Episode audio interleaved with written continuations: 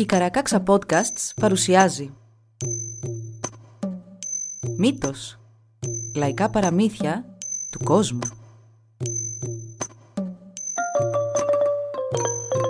Κάποιες ιστορίες μπορεί για κάποιους να περιλαμβάνουν ευαίσθητο υλικό. Για περισσότερες πληροφορίες για το κάθε επεισόδιο, συμβουλευτείτε τις σημειώσεις του όπου βρήκατε αυτό το podcast.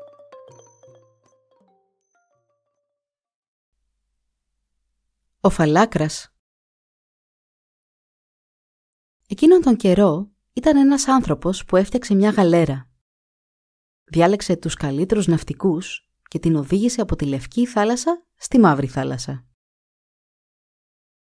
Αγκυροβόλησε σε ένα παραλιακό χωριό για να φορτώσει νερό και είδε παραδίπλα να παίζουν τέσσερα-πέντε αγόρια. Ένα από αυτά ήταν φαλακρό. Το φώναξε κοντά και το ρώτησε. «Πού είναι το νερό εδώ» Ο φαλάκρας του έδειξε και ο άντρας φόρτωσε το καράβι του με νερό. «Θες να έρθεις μαζί μου» «Θέλω, αλλά να, έχω και τη μάνα μου». «Πάμε στη μάνα σου». Και πήγαν. «Θα μου δώσεις τον γιο σου να τον πάρω μαζί μου στη θάλασσα» «Θα σου τον δώσω» Ο καπετάνιος έδωσε στη μάνα του αγοριού τον μισθό ενός μήνα και πήρε μαζί του το αγόρι. Τράβηξαν την Άγκυρα και μετά από μέρες ταξιδιού έφτασαν κοντά σε ένα άλλο παραθαλάσσιο χωριό όπου και άραξαν για να φορτώσουν πάλι νερό. Στον τόπο αυτόν, μια μέρα που ο γιος του βασιλιά είχε βγει να κάνει περίπατο, είδε έναν δερβίση να πουλά το πορτρέτο μιας πανέμορφης κοπέλας και επειδή του άρεσε πολύ, το αγόρασε αμέσως. Ο πατέρας της κοπέλας έκανε 7 χρόνια να τελειώσει το πορτρέτο της κόρης του. Τόσο πολύ το είχε δουλέψει.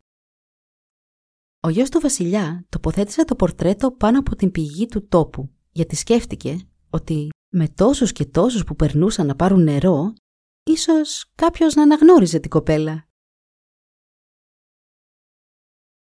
Έτσι, ο καπετάνιος της γαλέρας, σαν βγήκε στην ακτή και πήγε στην πηγή να φορτώσει νερό, είδε το πορτρέτο. «Τι καλονί!» σκέφτηκε και μόλις γύρισε στο καράβι του, είπε σε όλο το πλήρωμα. «Ε, εκεί στην πηγή είδα μια οπτασία, όμοιά της δεν υπάρχει πουθενά».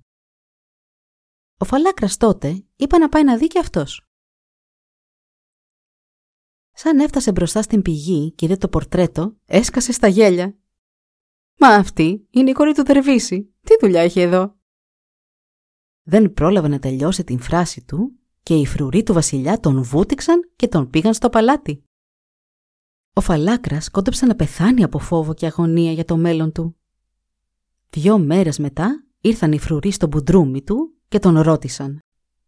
«Το ξέρεις αυτό το κορίτσι» «Αν το ξέρω, καλέ, έχουμε μεγαλώσει μαζί.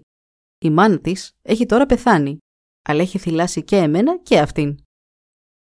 «Ε, εντάξει, αν σε οδηγήσουν μπροστά στον βασιλιά, να μην φοβηθείς» βρέθηκε και μπροστά στον βασιλιά. «Την ξέρεις αυτήν την κοπέλα, παιδί μου» «Την ξέρω, μεγαλειότατε, αφού μαζί μεγαλώσαμε». «Θα την φέρεις εδώ» «Θα την φέρω». «Φτιάξε μου μια χρυσή γαλέρα και δώσε μου 20 μουσικούς. Άσε με να πάρω μαζί μου και τον γιο σου και από εδώ και μπρος κανείς να μην μου φέρει αντίρρηση σε ό,τι και να κάνω. Τότε μόνο θα φύγω και θα μου πάρει 7 χρόνια μέχρι να πάω και να γυρίσω. Πήραν προμήθειες και νερό για 7 χρόνια και σαλπάρανε για τη χώρα της κοπέλας. Την αυγή που φτάσανε, ο Φαλάκρας έφερε τη γαλέρα κοντά στο σπίτι της κοπέλας που βρισκόταν πολύ κοντά στο νερό. Είπε τότε ο Φαλάκρας σε όλους το καράβι. «Εγώ θα πάω πάνω στο κατάστρωμα να κάνω βόλτες, αλλά να μην ανέβει κανείς άλλος μαζί μου». Και ανέβηκε στο κατάστρωμα και άρχισε να περπατά πάνω κάτω. Η κόρη του Δερβίση ξύπνησε μόλις ο ήλιος έριξε τις ακτίνες του πάνω στη χρυσή γαλέρα, μα και πάνω στο σπίτι της. Όταν βγήκε στο μπαλκόνι τρίβοντας νησταγμένα τα μάτια της, είδε τη γαλέρα και παρατήρησε κάποιον που περπατούσε πάνω κάτω στο κατάστρωμά της. Κοίταξε καλύτερα και διέκρινε τον φαλάκρα που τον ήξερε από μικρή. «Μα τι κάνει αυτός εδώ» «Τι δουλειά έχεις εσύ εδώ» του φώναξε. «Για σένα έχω έρθει, να σε δω. Πάνε πολλά χρόνια από τότε που σε είδα τελευταία φορά. Έλα στο καράβι μου. Ο πατέρας σου πού είναι» «Δεν ξέρεις πως ο πατέρας μου όλα αυτά τα χρόνια ζωγραφίζει το πορτρέτο μου» Έχει πάει τώρα να το πουλήσει και τον περιμένω να γυρίσει από στιγμή σε στιγμή. Έλα στο καράβι να τα πούμε λίγο. Η κοπέλα πήγε να ετοιμαστεί. Τότε ο Φαλάκρας κατέβηκε και μίλησε πάλι στο πλήρωμά του. «Κρυφτείτε όλοι σας να μην δω ψυχή μπροστά μου. Μόλις όμως εγώ και η κοπέλα μπούμε στην καμπίνα μου, εσείς να λύσετε τα σκοινιά και να σηκώσετε την άγκυρα όσο εμείς θα συζητούμε». Έφτασε και η κοπέλα στη γαλέρα και πήγε και στην καμπίνα του Φαλάκρα, όπου άρχισαν οι δυο τους να συζητούν. Το πλοίο σάλπαρε και διακριτικά ο Φαλάκρας έφερε μέσα στην καμπίνα και τον γιο του βασιλιά. «Ποιος είναι αυτός» «Πάει, φεύγω». «Μην είσαι χαζή αδερφή μου», της είπε ο Φαλάκρας. «Κάτσε να φάμε ζαχαρωτά». Έδωσε στην κοπέλα ζαχαρωτά και εκείνη μαγεύτηκε από την νοστιμιά τους. «Ας ακούσουμε και λίγη μουσική», είπε τότε ο Φαλάκρας και έφερε μέσα τους μουσικούς οι οποίοι άρχισαν να παίζουν. «Σηκώνομαι, πάω, φεύγω, θα γυρίσει ο πατέρας μου». «Κάτσε λίγο ακόμα και άσε τους μουσικούς να παίξουν». Και οι μουσικοί με το όργανά τους κάλυψαν τους ήχους της γαλέρας που αναχωρούσε. «Φεύγω, πάω». Ανέβηκε στο κατάστρωμα και κοίταξε γύρω της. Το σπίτι της δεν ήταν πια παρά μόνο μια κουκίδα στον ορίζοντα. «Αχ, αδερφέ μου, τι έκανες» «Τι σου έκανα» «Αυτό στο πλευρό σου είναι ο γιος του βασιλιά και εγώ ήρθα για να σε πάρω γι' αυτόν». «Τι να κάνω, τι να κάνω, να πέσω στη θάλασσα να πνιγώ» άρχισε να κλαίει η κοπέλα. Αλλά δεν έπεσε στη θάλασσα, μόνο έκατσε δίπλα στον γιο του βασιλιά άρχισαν να τρώνε και να πίνουν και να γλεντάνε με τη μουσική. Ο Φαλάκρας που ήταν καπετάνιος στεκόταν μόνος του στο τιμόνι της γαλέρας. Όσο και να διασκέδαζαν όλοι γύρω του, εκείνος δεν κουνήθηκε από τη θέση του. Τους έμεναν τώρα δύο-τρεις μέρες μέχρι να φτάσουν στον προορισμό τους. Με την αυγή ήρθαν τρία πουλάκια και έκατσαν στην κουπαστή της γαλέρας. Κανείς δεν υπήρχε κοντά τους να τα τρομάξει. Άρχισαν τότε να λένε το ένα στο άλλο. «Πουλί, πουλάκι, τι συμβαίνει» Η κόρη του τερβίσει τρώει και πίνει με τον γιο του βασιλιά και δεν ξέρει τι της μέλει να πάθει. «Τι θα πάθει, τι θα πάθει» ρώτησαν τα άλλα δύο. Μόλις φτάσουν εκεί που πάνε, θα πάρουν βαρκούλα να φτάσουν στην ακτή. Αλλά η βάρκα θα αναποδογυρίσει και η κόρη του Δερβίση και ο γιος του βασιλιά θα πνίγουν. Όποιος το ακούσει και το μαρτυρήσει θα γίνει πέτρα μέχρι τα γόνατά του. Ο Φαλάκρας τα άκουσε όλα και ήταν μόνος του. Νωρίς το επόμενο πρωί, να σου πάλι τα τρία πουλάκια βρέθηκαν να κάθονται στην κουπαστή της γαλέρας. Άρχισαν πάλι να λένε «Πουλί πουλάκι, τι συμβαίνει» Η κόρη του Τερβίση τρώει και πίνει με τον γιο του βασιλιά και δεν ξέρει τι της μένει να πάθει. Σαν φτάσουν στο παλάτι του βασιλιά και πάνε να περάσουν την πύλη, αυτή θα πέσει στα κεφάλια τους και θα τους σκοτώσει. Και τους δύο. Όποιος το ακούσει και το μαρτυρήσει θα γίνει πέτρα μέχρι την πλάτη του. Ξημέρωσε και η επόμενη μέρα και τα πουλάκια άρχισαν πάλι να λένε το ένα στο άλλο. «Πουλί πουλάκι, τι συμβαίνει» Η κόρη του Δερβίση τρώει και πίνει με τον γιο του βασιλιά και δεν ξέρει τι της μένει να πάθει. Τι θα πάθει, τι θα συμβεί; Τη βραδιά του γάμου θα έρθει στην κάμαρή τους ένας επτακέφαλος δράκος και θα φάει τον γιο του βασιλιά και την κόρη του Δερβίση και όποιος το ακούσει και το μαρτυρήσει θα γίνει πέτρα μέχρι το κεφάλι του. Ο Φαλάκρας, ακούγοντας το αυτό, σκέφτηκε. Δεν θα αφήσουν να έρθουν κοντά βάρκες και σηκώθηκε. Λίγο αργότερα έφτασε η χρυσή γαλέρα μπροστά στο παλάτι του βασιλιά και σύντομα μετά άρχισαν να καταφτάνουν και οι βάρκες που θα έφερναν τον γιο του βασιλιά και την κόρη του Δερβίση στην ξηρά. «Δεν θέλω βάρκες», είπε ο Φαλάκρας. Τέντωσε τα πανιά της γαλέρας και άρχισε να την οδηγεί πότε εμπρός και πότε πίσω. Όλοι άρχισαν τότε να μουρμουρίζουν. «Θα προσαράξει το καράβι», «Αφήστε τον να το κουμαντάρει όπως νομίζει», είπε ο βασιλιάς. Και όντως μετά από λίγο η γαλέρα προσάραξε. Όταν έφυγα να φέρω την κοπέλα, δεν σας είπα να μην μου φέρετε αντιρρήσεις και να μην επεμβαίνει κανείς στις πράξεις μου. Φώνεξε ενοχλημένος ο φαλάκρας τον βασιλιά.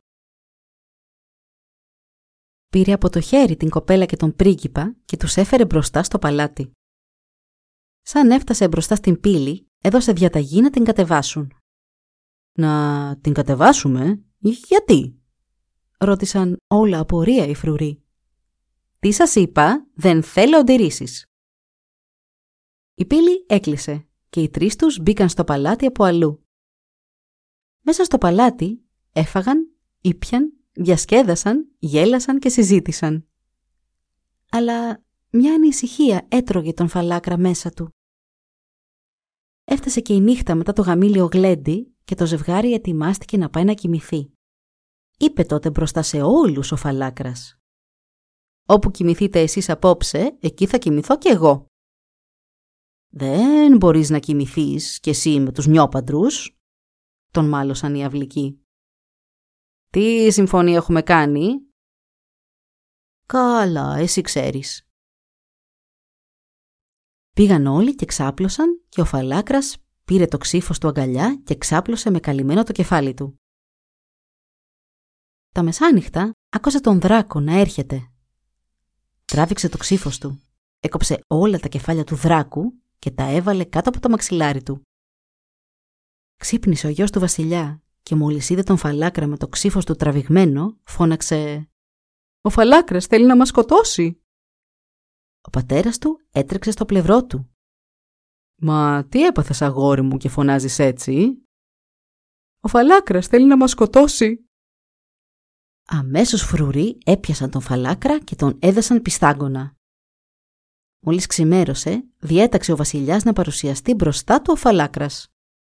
«Γιατί συμπεριφέρθηκες έτσι» Εφτά χρόνια ταξίδευες για να φέρεις μέχρι εδώ την νύφη του γιού μου και τώρα που έχει τελειώσει η αποστολή σου Βάλθηκες να τους φάξεις; Τι να έκανα; Μιας και θα μου σκότωνες τον γιο, θα σκοτώσω και εγώ εσένα. Εσύ ξέρεις, βασιλιά μου. Του έδεσαν πάλι τα χέρια και τον οδήγησαν εκεί όπου θα του έκοβαν το κεφάλι. Καθώς προχωρούσε, ο Φαλάκρας σκέφτηκε. Θα μου πάρουν το κεφάλι, αλλά αν πω τι συνέβη, θα γίνω πέτρα μέχρι τα γόνατα και είπε δυνατά «Πηγαίνετε με και πάλι στον βασιλιά. Θέλω να του πω δύο λόγια». Και οι φρουροί τον πήγαν πάλι μπροστά στον βασιλιά. «Γιατί μου τον ξαναφέρατε μπροστά μου» «Θέλει να σας μιλήσει μεγαλειότατε». «Μίλα τότε νεαρέ». «Βασιλιά μου, όταν πήγα να φέρω την κόρη του Δερβίση, μια μέρα που καθόμουν μόνος και ήσυχος στο κατάστρωμα της χρυσής γαλέρας, ήρθαν τρία πουλάκια που είπαν Πουλί πουλάκι, η κόρη του Δερβίση τρώει και πίνει με τον γιο του Βασιλιά. Και δεν ξέρει τι της μέλει να πάθει. Όποιος το ακούσει και το μαρτυρήσει, θα γίνει πέτρα μέχρι τα γόνατα. Αλλά εγώ, Βασιλιά μου, ήμουν εκεί και τα άκουσα όλα.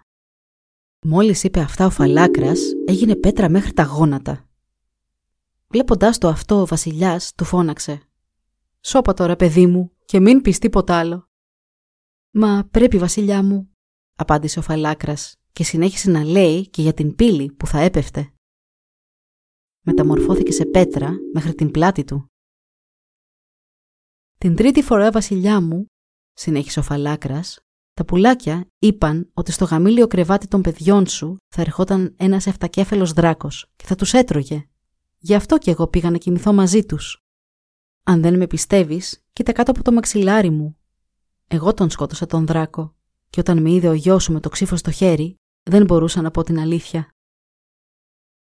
Ο βασιλιάς πήγε και είδε ότι ο Φαλάκρας έλεγε την αλήθεια, αλλά σαν γύρισε, ο Φαλάκρας είχε γίνει όλος πέτρα. Τότε μην μπορώντας να κάνουν κάτι άλλο, του έφτιαξαν έναν τάφο.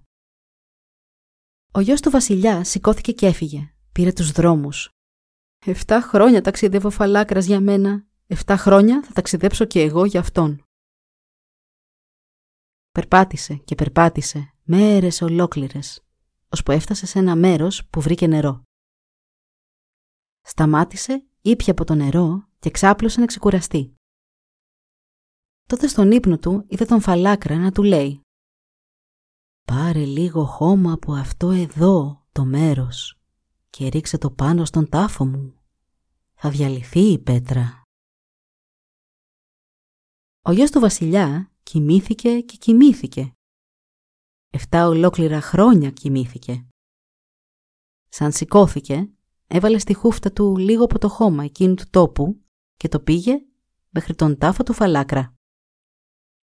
Πασπάλισε το χώμα πάνω του και αμέσως ο φαλάκρας ξανάζησε.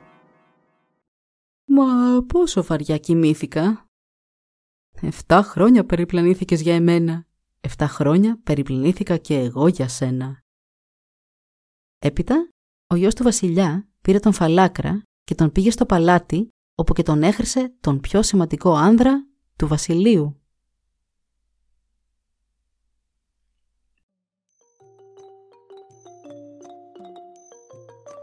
Εδώ λοιπόν η ιστορία μας έλαβε τέλος. Μπορείτε να μας βρείτε στην ιστοσελίδα www.karakaksa.org για να μας ακολουθήσετε και να μας υποστηρίξετε. Σας ευχαριστούμε που μας παρακολουθήσατε. Γεια σας!